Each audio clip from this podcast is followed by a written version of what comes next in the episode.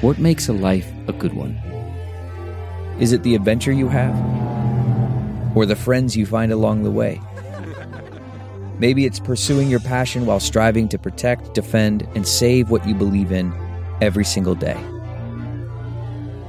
So, what makes a life a good one? In the Coast Guard, we think it's all of the above and more. But you'll have to find out for yourself. Visit gocoastguard.com to learn more.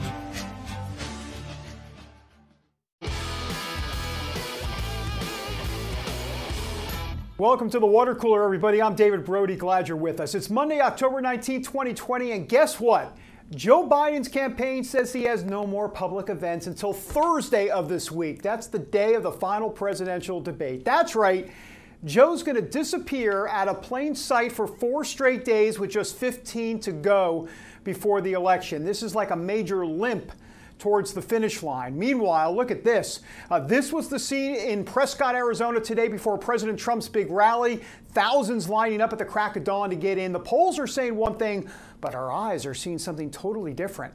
And how about this past weekend in Newport Beach, California? It was like a huge Trump ticker tape parade as thousands lined the streets as his motorcade passed on by. You're not seeing any of that with Biden. I mean, for Biden, maybe it's a couple of people socially distanced at a cookout. That's about it. We're going to discuss.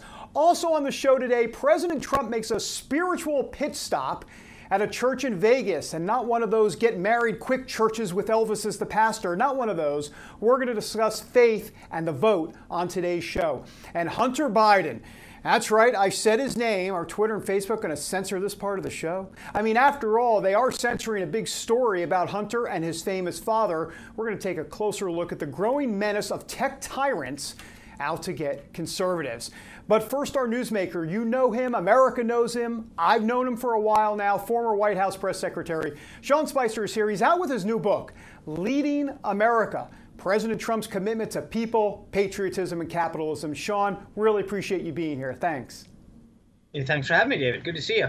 Good to see you, sir. All right, uh, before we get to the book, what is your sense of this election? I mean, the polls tell us one thing. My eyes are seeing something totally different when I look at all the momentum. It's not Joe momentum, it's something different. Uh, what's your sense, Sean?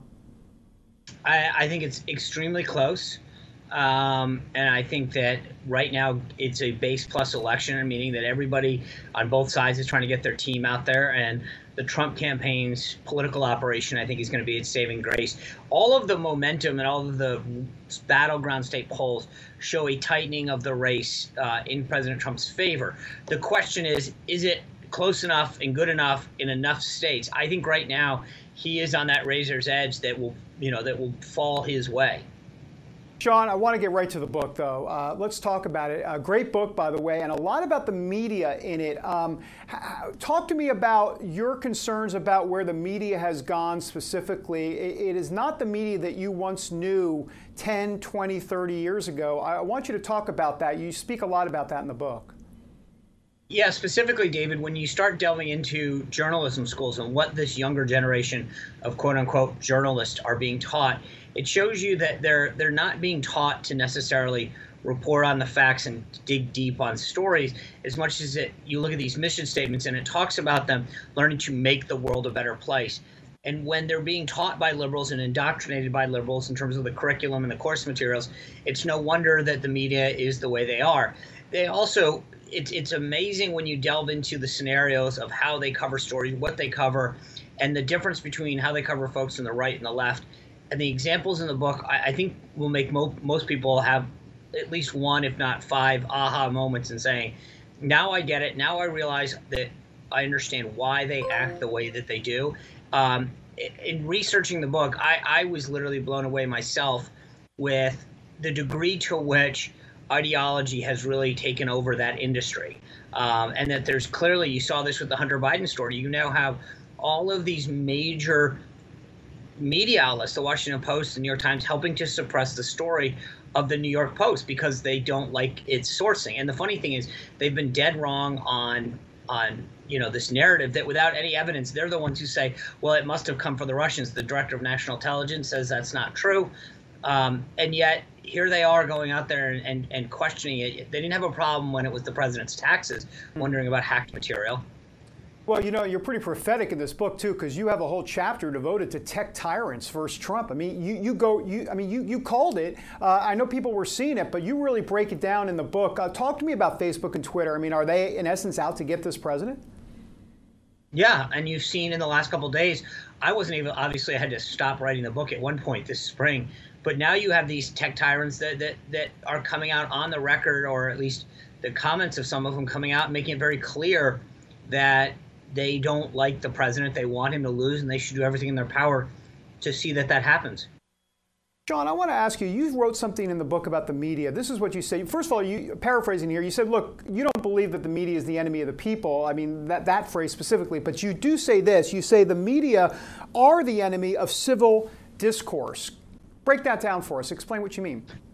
Well, one of the things that I write about is my experience in Dancing with the Stars. And I talk about the fact that, like, you know, the funny thing is for someone on the right, I never get beat up on the right for having conversations with folks on the left. It's the left that you know gets beat up for talking to people on the right. This group of so-called liberal and intolerant and inclusive folks. But when I was on Dancing with the Stars and I would have conversations with folks, the media would then go out and say, "Can you believe these two people are actually having a conversation?" And it was like they want to talk about the need for civility and then when it occurs they write about how ridiculous it is right? So it's like they want it both ways. They want to be able to talk about how we need more of it and then when there are examples of it occurring they try to tear people apart about it yeah, I would speak about your experience on Dancing with the Stars. You devote a pretty decent sized portion of the book at the beginning towards it. Uh, what, what, did you make overall of your time there? Because it did seem like a, a pretty happy family overall. I know Tom Bergeron, well, maybe there was some tension there, but what, what, what's your sense of what happened there? Well, I loved it. I, I enjoyed my experience there. As I say in the book, it's one of the best experiences I had. I went in extremely nervous for, for some pretty obvious reasons. Um, but I had a blast doing it. Um, but it was just amazing to me, though, to see places like the New York Times and others really try to tear it apart and make it like it was some kind of big deal. It's a reality dancing show, for goodness sake. And yet you had these folks um, on the left in the media trying to act like this was some kind of, you know, curing of cancer, breaking of the atom, in the sense that they were like, oh my God, this is a travesty. I'm not really sure why. Uh, but in any case, I loved it. I think it's a great show. It was fun to be part of. Uh, it's just a sad. It's sad to see that so many of the folks um, that are claiming to to want, you know, less less politics, less hostility in our society are the very ones that kind of attack the whole notion of it. Yeah. By the way, uh, in that picture we just showed, you clearly had, and I'm just going to say now because you say it in the book, you had the spray tan going on. What were they spray tanning you before the show? Yeah, Sunday nights, man. That was part of the routine. I I thought I talk about it in the book to the first time. They were like, you know, hey, you can you can we you know do this Sunday night, and I was like, well, I'm only gonna be on the show for like a week or two, so you might as well try it. And holy smokes, you know. Listen, I've got to ask you about Democrats. You, you talk about in the book, you say they're even worse since you were press secretary. How bad has it gotten, the politics of today? I mean, it's, it's fascinating to just see. I mean, look, they were, they were bad when, when you were there. I mean, you got a lot of grief, and, and now it seems to exponentially even grow from there. Yeah, and there's fewer of them because of COVID, right? So, um, it's amazing how it's just gotten more and more hostile, more and more personal, more and more vitriolic. But I think part of it is a lot of these folks in the press corps understand what's at stake, and so they're going to do everything that they can at this point um, to really uh, hammer home the point because that in their mind, this election um, is is a big part of who they are as people and, and part of the agenda that they're pushing. Let me ask you about President Trump. I mean, he, he hasn't been able to get a break from this media since day one. Um, why do you think they have it out for this president exactly? I mean, you know, it's not just that he's a Republican president like a George H.W., or excuse me, George Bush, or George H.W. Bush. I mean, he's not that. He's in a totally different mold. So, what makes him different from maybe previous Republican presidents? What has got their hide up so much? Well, I think two things. One is that he's serious about changing the culture in Washington, and two is he doesn't care about needing them. And I think being sucked up to for an interview that the president's been very clear that he doesn't need them, and that you know undermines their ego. Yeah. Well, I'm curious about the upcoming election, Sean, as, since we have you here. What do you make of uh, all of this mail in balloting? I know the, the liberals want to call it absentee balloting, but come on, we know the difference. There's a huge, big difference. It's a, on yeah, a massive there, scale. A, there's a massive difference between absentee ballots, in which the president supports, the president has requested, and where a voter proactively reaches out and requests a ballot that has to be verified before it's sent to them, and what they're doing in states like Nevada, where they're literally sending every person who's moved away, who's died, a ballot that just then sits in their mailbox with the potential of someone scooping it up. And the media knows this. The idea that this is happening and that the rules are changing this close to an election um, should should would in normal cases cause huge outcry, but because I think they support uh, this agenda, they hate the president, that they're willing to overlook it all. When you say support the agenda, what, what do you you're talking about the mail-in balloting, the concept of mail-in balloting on a massive yeah, scale? Yeah, and because they, I mean, they're they're, I mean, they, they, I think they like Joe Biden and Kamala Harris. They like the policies to the left, and so that they're willing to to do and overlook a lot to ensure that that happens. Yeah, I'm wondering about the election, how you see this going. Do you, do you necessarily think we're going to wake up November 4th, the morning of, and just say we're going to have a winner, or you think this is going to this is going to be a while? Well, that assumes that a lot of us are going to go to sleep in the first place. uh, but I, I, don't. I mean, I think it's going to be a few days, if not longer. Mm-hmm. And what do you think? What, what potentially are we going to see? Are we going to see lawsuits? Is this going to go to the Supreme oh, Court? Yeah, I mean, I, I, don't think there's a way that you're not going to see lawsuits. But I think you know, you look at what Pennsylvania did when they changed the rules regarding their absentee ballots. They're allowing now ballots without a signature to come in multiple days. I mean, a, in a postmark. Yeah to come in multiple days after the election. That just doesn't even pass the smell test. The governor of Michigan, Gretchen Whitmer, yeah. saying that she's not going to allow artificial deadlines by political people. Well, those are called secretaries of state and governors, yeah. so I don't really know how that would work otherwise. Um, she doesn't yeah. want to set a date by which all ballots have to get counted. My guess is that you're going to see a lot of a lot of uh, lawsuits and filings of, of various run. things. Sean Spicer, right, you've been fantastic. Leading America is the book. Everybody, got to go buy it. Back in a moment.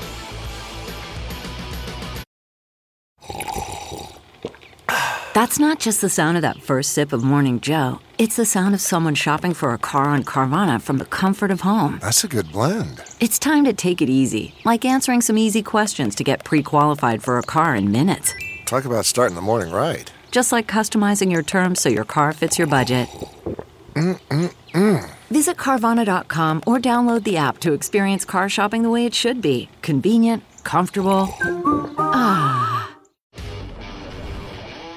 And welcome back, everybody, to the water cooler. All right, look, when it comes to evangelicals and Donald Trump, we heard that there, it's a match made in heaven, so to speak. Uh, but look, he's going to need all of those evangelicals and more to win in 2020. However, the Biden campaign says, hey, wait a minute, we've got something to say when it comes to faith, and they, are, they have a major and a concerted effort to do so. We want to bring in uh, American theologian and the founder of Sojourners, Jim.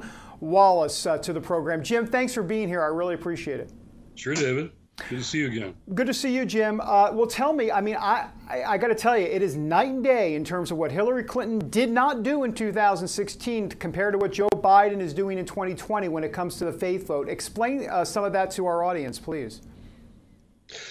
Well, I I was already speaking on these things, as you know, David, a long time ago. So it has nothing to do with the candidate. There are faith issues at stake in this election. And I think one big faith issue is racism. And racism should bring us together across political lines. We're all made in the image of God. Genesis 1 says, the likeness of God. And I want to see Christians across our political boundaries saying that racism is real and is an issue in this election, particularly because our brothers and sisters of color feel so threatened right now. And that should concern all of us uh, Christians, no matter who we are. Jim, I, I know uh, the president has, uh, you know, has this uh, accusation against him that he is uh, dabbles in racism, is a racist. We've heard a lot of things about it. Uh, yet evangelicals supporting him nonetheless because they don't believe that to be so. And we can have that debate another day. But, but I am curious about the fact that this president has denounced multiple times the KKK and white supremacy. That the media doesn't let it go. Uh, they, can you help me understand that? He has denounced it multiple times.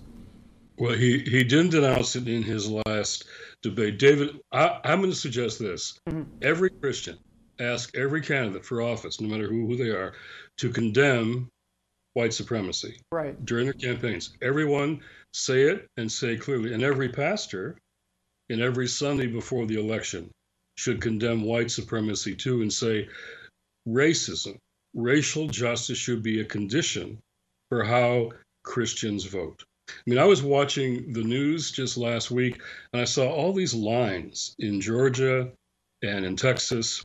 And these are places where a lot of voters of color are really fearful of having their votes suppressed or intimidated. And here they showed up in record numbers, reminded me, David, of South Africa, the first free election in South Africa.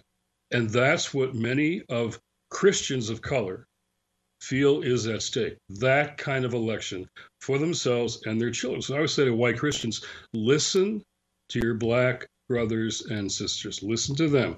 They're terrified, they're afraid. They say this is a life and death issue for them and their kids. That's how the black body of Christ is feeling.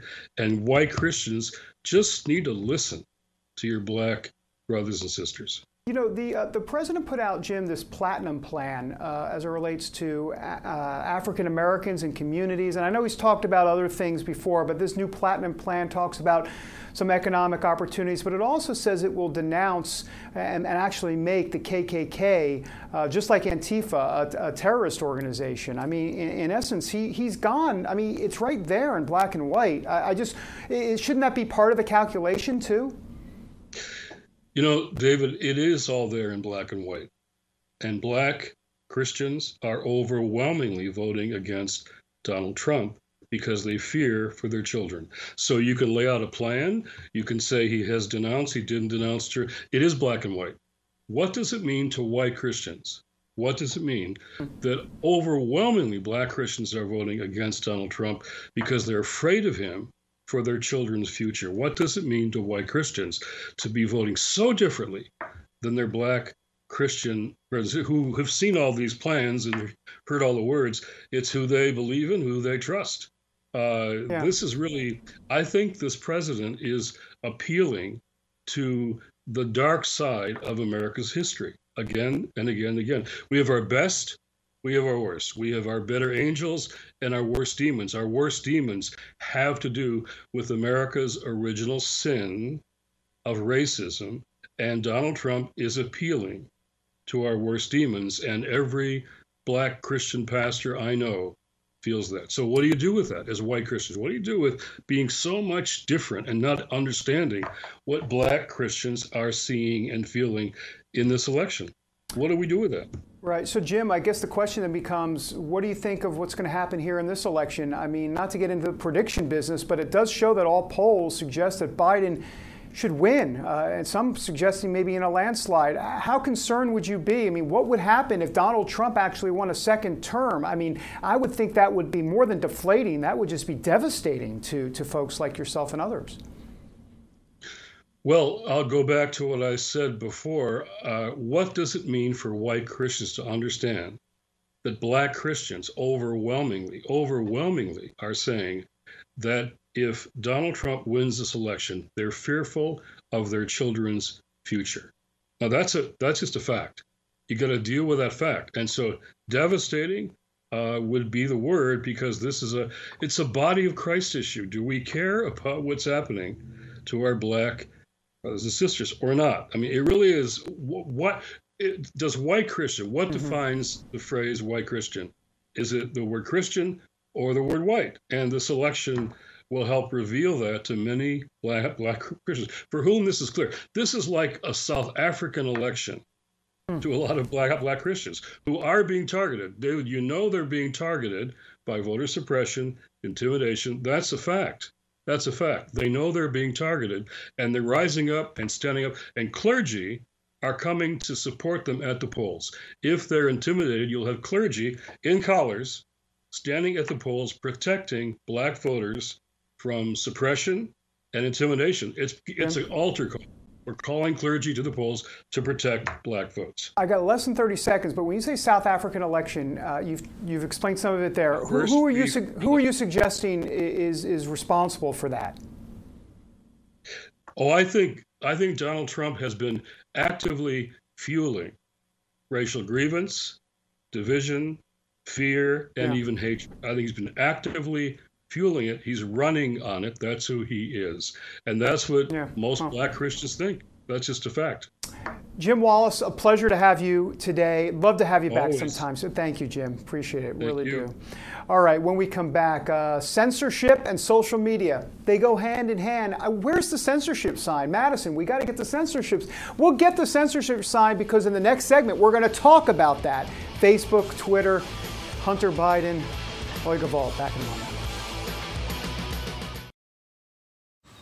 Man, that sunset is gorgeous. Grill, patio, sunset. Hard to get better than that. Unless you're browsing Carvana's inventory while you soak it all in. Oh, burger time. So sit back, get comfortable. Carvana's got thousands of cars under $20,000 just waiting for you. I could stay here forever. Carvana, where car buying meets comfort, meets convenience. Download the app or visit Carvana.com today.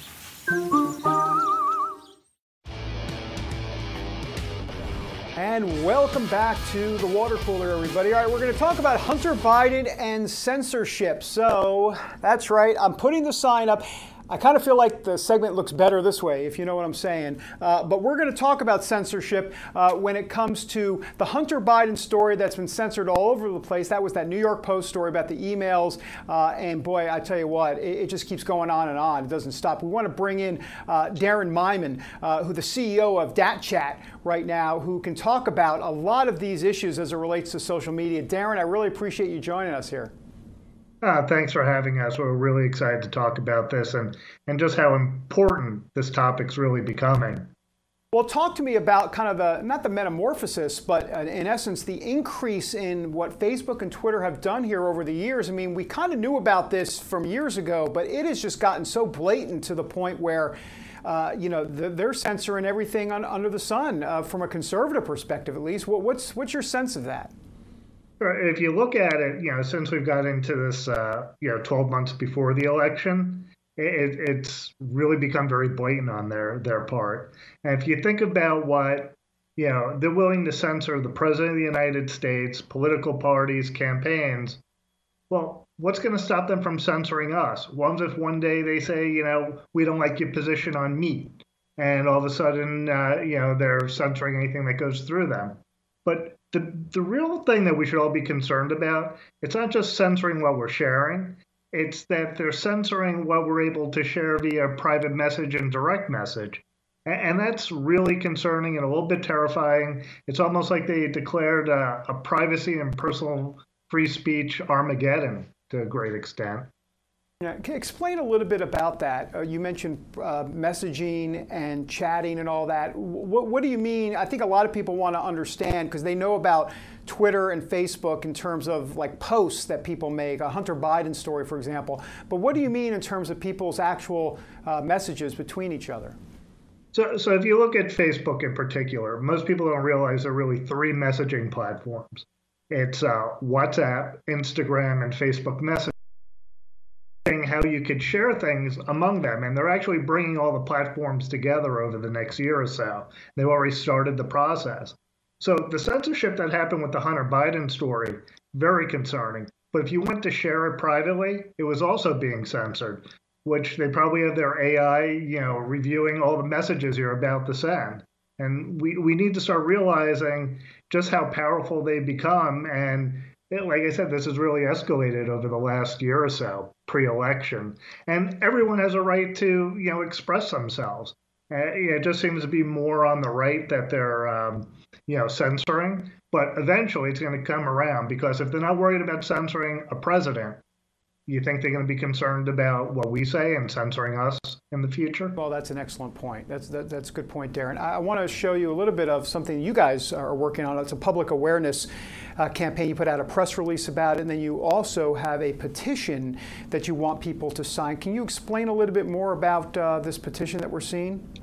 Yeah, the idea is to let people express their concern. You know, there are two ways to really, you know, express that concern. One, you can sign the petition, and the other is, you know, uh, send them a message. And this is a way to get a lot of people together and let them know that, you know, we're allowed to decide what's right and wrong or what we want to see and not see. It's very easy to, to block something on your own or just go right by it who are they to be the arbiters of truth? They can't uh, anoint themselves the arbiter of truth. And we're bringing awareness. We believe that our privacy has been under attack, but now they've added to that uh, free speech is under attack. And, and that's our, our right. You know, that's very important. And they don't realize that if we act together, we are the strongest group out there. You know, we have a right to decide. Yeah, you so know, sign the petition. Go to datchat.com. There's a petition on there, and watch the video on, on really how they're they're, they're attacking our privacy. Dan, conservatives obviously are the ones frustrated for now, at least, uh, and they've been frustrated for many, many years. They, they want the government to regulate uh, these private companies more and more, but it does make you wonder well, wait a minute, aren't conservatives for less government, less regulation? So aren't they in a bit of a conundrum here in terms of they want the government to step in? That's typically not what conservatives typically want to do. Well, if you look at it, in this case, it's warranted, the stepping over the line. So, you know, there's a Section 230 that uh, allows you to act as a platform. My company, DatChat, acts as a, a, platform, and we don't censor. We can censor because we can't see anything you share on our social network. But once you cross that line and start censoring, like they did with this Hunter Biden story and the, the two or three dozen other incidents prior to that, well, are you a publisher now or are you a platform? You know, is it like the phone company where you can't control what people say? Or is it like a, a newspaper where you have an editorial board? You kind of can't be both. And if you're going to be both, then you're subject to a little bit more regulation. If you're going to be a platform, we believe that you have the same right to privacy online that you have in your living room. And that's why we set up the DatChat private social network to do just that. We can't see what you post. Things don't have to last forever and the only people that could see it is what who you decide. And you get many different social networks. Yeah, that's interesting, uh, and it's a valuable technology, valuable company. Obviously, uh, uh, Darin, I am curious though about the future here. You know, we hear about Facebook and Twitter, and there are such giants in the industry. No one thinks they're ever going to go away, but you know, already we're seeing a movement like, for example, Parler. Uh, you know, a lot of people going there instead of Twitter. I mean, is should we be concerned, or should Twitter really be concerned that they're playing with fire here, and that if petitions like yours and others succeed, that they're going to have to figure out what their future is exactly? We have about 30 seconds or so. Yeah, I, I think it's time to realize that we're their product. You know, right. we're what they need, our eyeballs. And if people leave, and if they keep infringing on our rights to free speech, they're going to find themselves in a very precarious situation. They sell advertising, and without our eyeballs, they can't sell that advertising. And we have the ultimate power. And that's one of the reasons we started the petition to let them know that, you know, we're getting angry. And it doesn't matter if you're right or left or red or blue. This is about being American our right to free speech. Darin Myman, the uh, CEO of DatChat. Really appreciate your time here today. Great information. Thank you so much.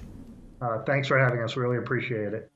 Get Darin back on the show because anytime we feel like we're going to be, that's right, censored, we got to call Darin. We'll do it. Uh, by the way, who are we going to call next? Scott Rasmussen, not Ghostbusters. Uh, he's host of the uh, Just the Polls podcast here on Just the News, and he is going to break down all of the polling that you're hearing about Trump and Biden, what's up, what's down, and honestly, what's sideways, because a lot of it right now is sideways. We're back in a moment here on the Water.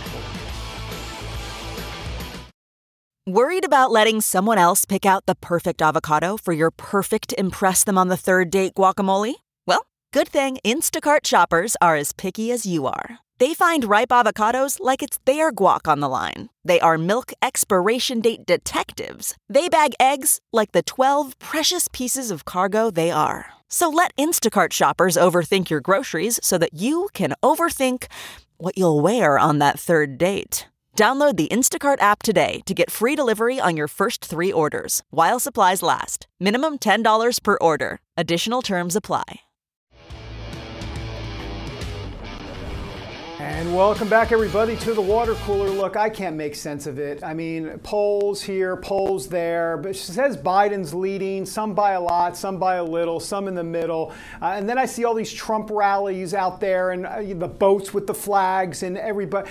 I have no idea what to believe at this point, but there is someone that knows a whole lot more than me, which would probably be a lot of people in the world. But Scott Rasmussen uh, joins us, the pollster, and a pollster extraordinaire, and of course, host of Just the Polls here on justthenews.com. Scott, thanks for being here. I appreciate it.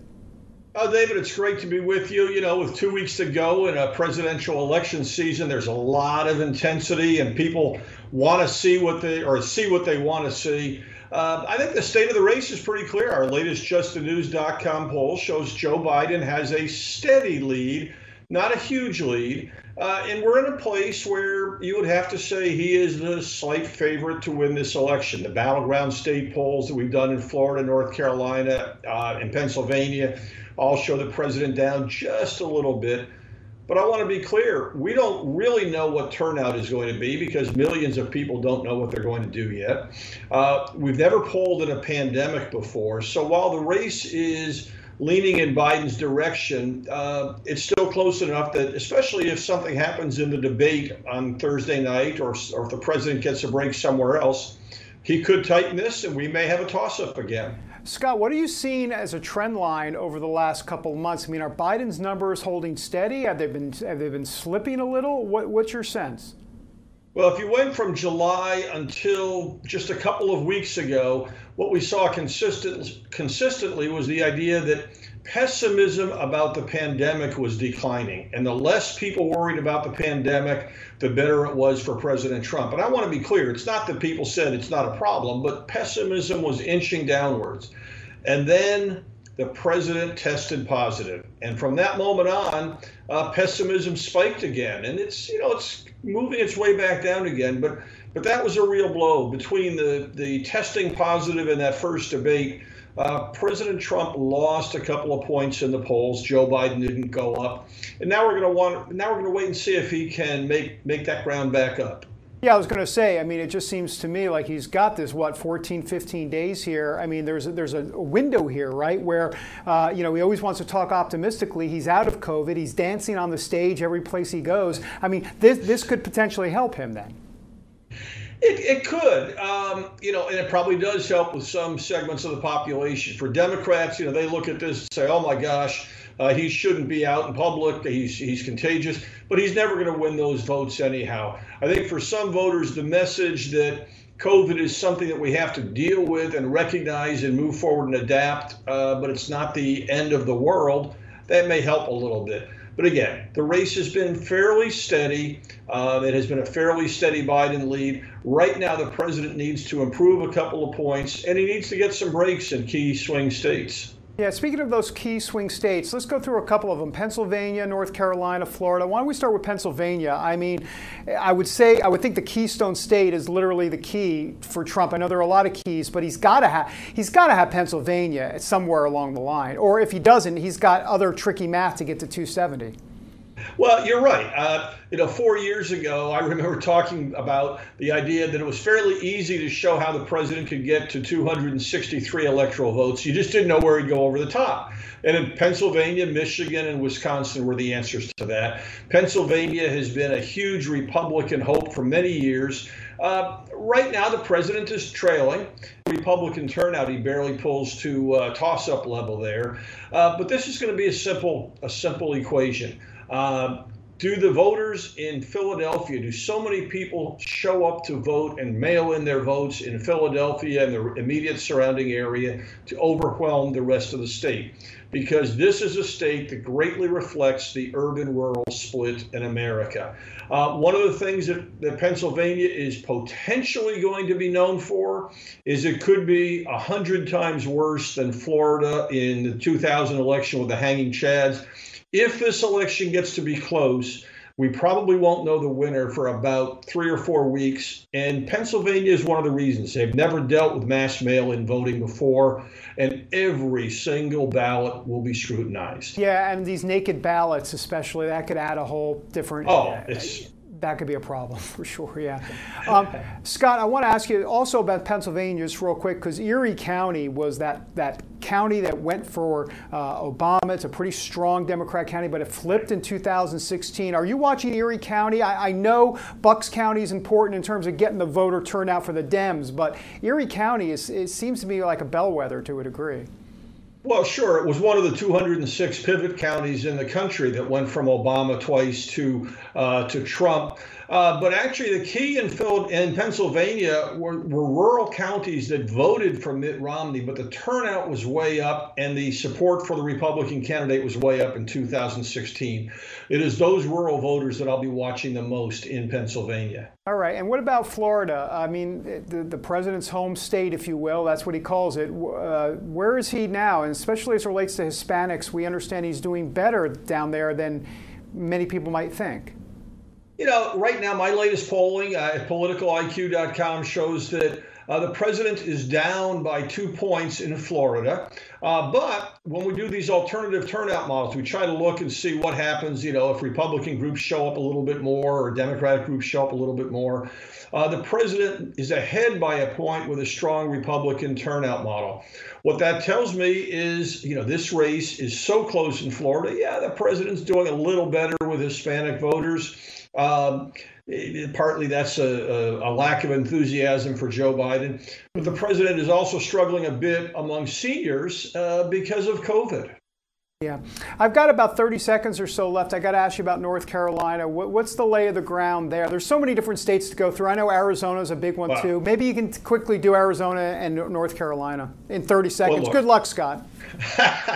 okay, very simply, Florida and North Carolina are absolutely essential. There is no way the president gets reelected without winning those two states. In both states, he is down by a couple of points, but wins with a strong Republican turnout. If he wins those two states, then he's got to do well in Arizona or Pennsylvania, Michigan, Wisconsin, maybe even Minnesota. He's got to pull off some surprises. But the best hope for Joe Biden is quite the opposite. He hopes that he wins Florida by enough that it's decided on election night and this whole thing is over. Um, if the president wins there, then we have a lot more states to look at. Scott Rasmussen, I could talk to you all day. Literally, I could. So I'd love to have you back. We'll have you back soon. If, Look forward to it. All right. Thanks a lot. Thanks a lot. Scott Rasmussen uh, here on the water cooler. I got to get into methodology with him, with non college educated voters. We'll talk about that next time. All right. When we come back, the last sip. Uh, I've got a few things to say about CNN and Jake Tapper. A bit McClellan. Back in a moment. We are justthenews.com, the water cooler part of a plethora, that's right, I said plethora of shows here on uh, the network. And so uh, we want to also get uh, find out what's happening uh, there on the dot .com side of things, justthenews.com. Sophie Mann uh, back with us, uh, an extended vacation. An extended good, vacation. Good to see you. good to see you. We're not going to talk about your extended vacation. No, maybe yeah. later. No, that's a separate segment. that's the next block, folks. Yeah. if you stay tuned. It's, anyhow, tell us what's going on. What do you got? Well, so today we have a fun story out of San Francisco where um, we've seen a pattern of this happening this summer as racial unrest um, sort of escalates throughout the country and certain social justice movements begin to take form. One major theme we've seen is buildings, monuments, statues being renamed and removed.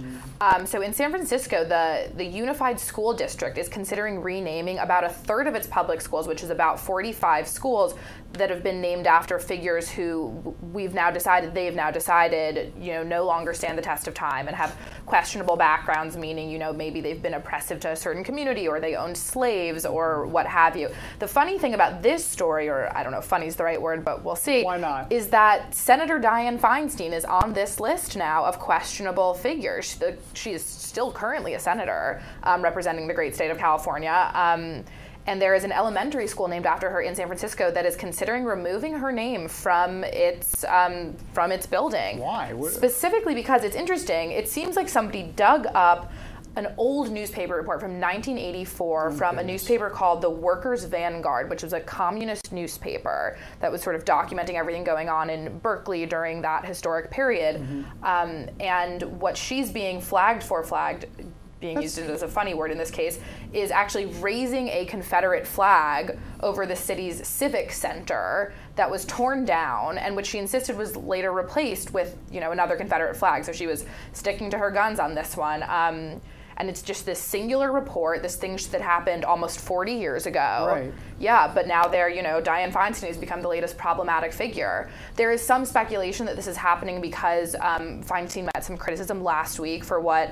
uh, people on the left and especially the progressive left felt was a light questioning session of Judge Amy Coney Barrett. Yeah, Um, and the Lindsey Graham hug too. Exactly. Yes, uh, just showing showing sort of that collegial spirit that uh, people don't always want to see in this deeply partisan world. Um, so we'll see. We'll see if she gets to keep her name on the school. But it's it's pretty wild to see that like anybody can be subject to this. That's fascinating. She's been a senator for so long. During all of this time, now they drug, cancel culture can can get anybody. Yeah, can get anybody. it really can. Thanks, Sophie. Of course. I appreciate it. All right, uh, we're back tomorrow. We've got a lot of guests on the show. I'm going to check the rundown. We'll see you tomorrow.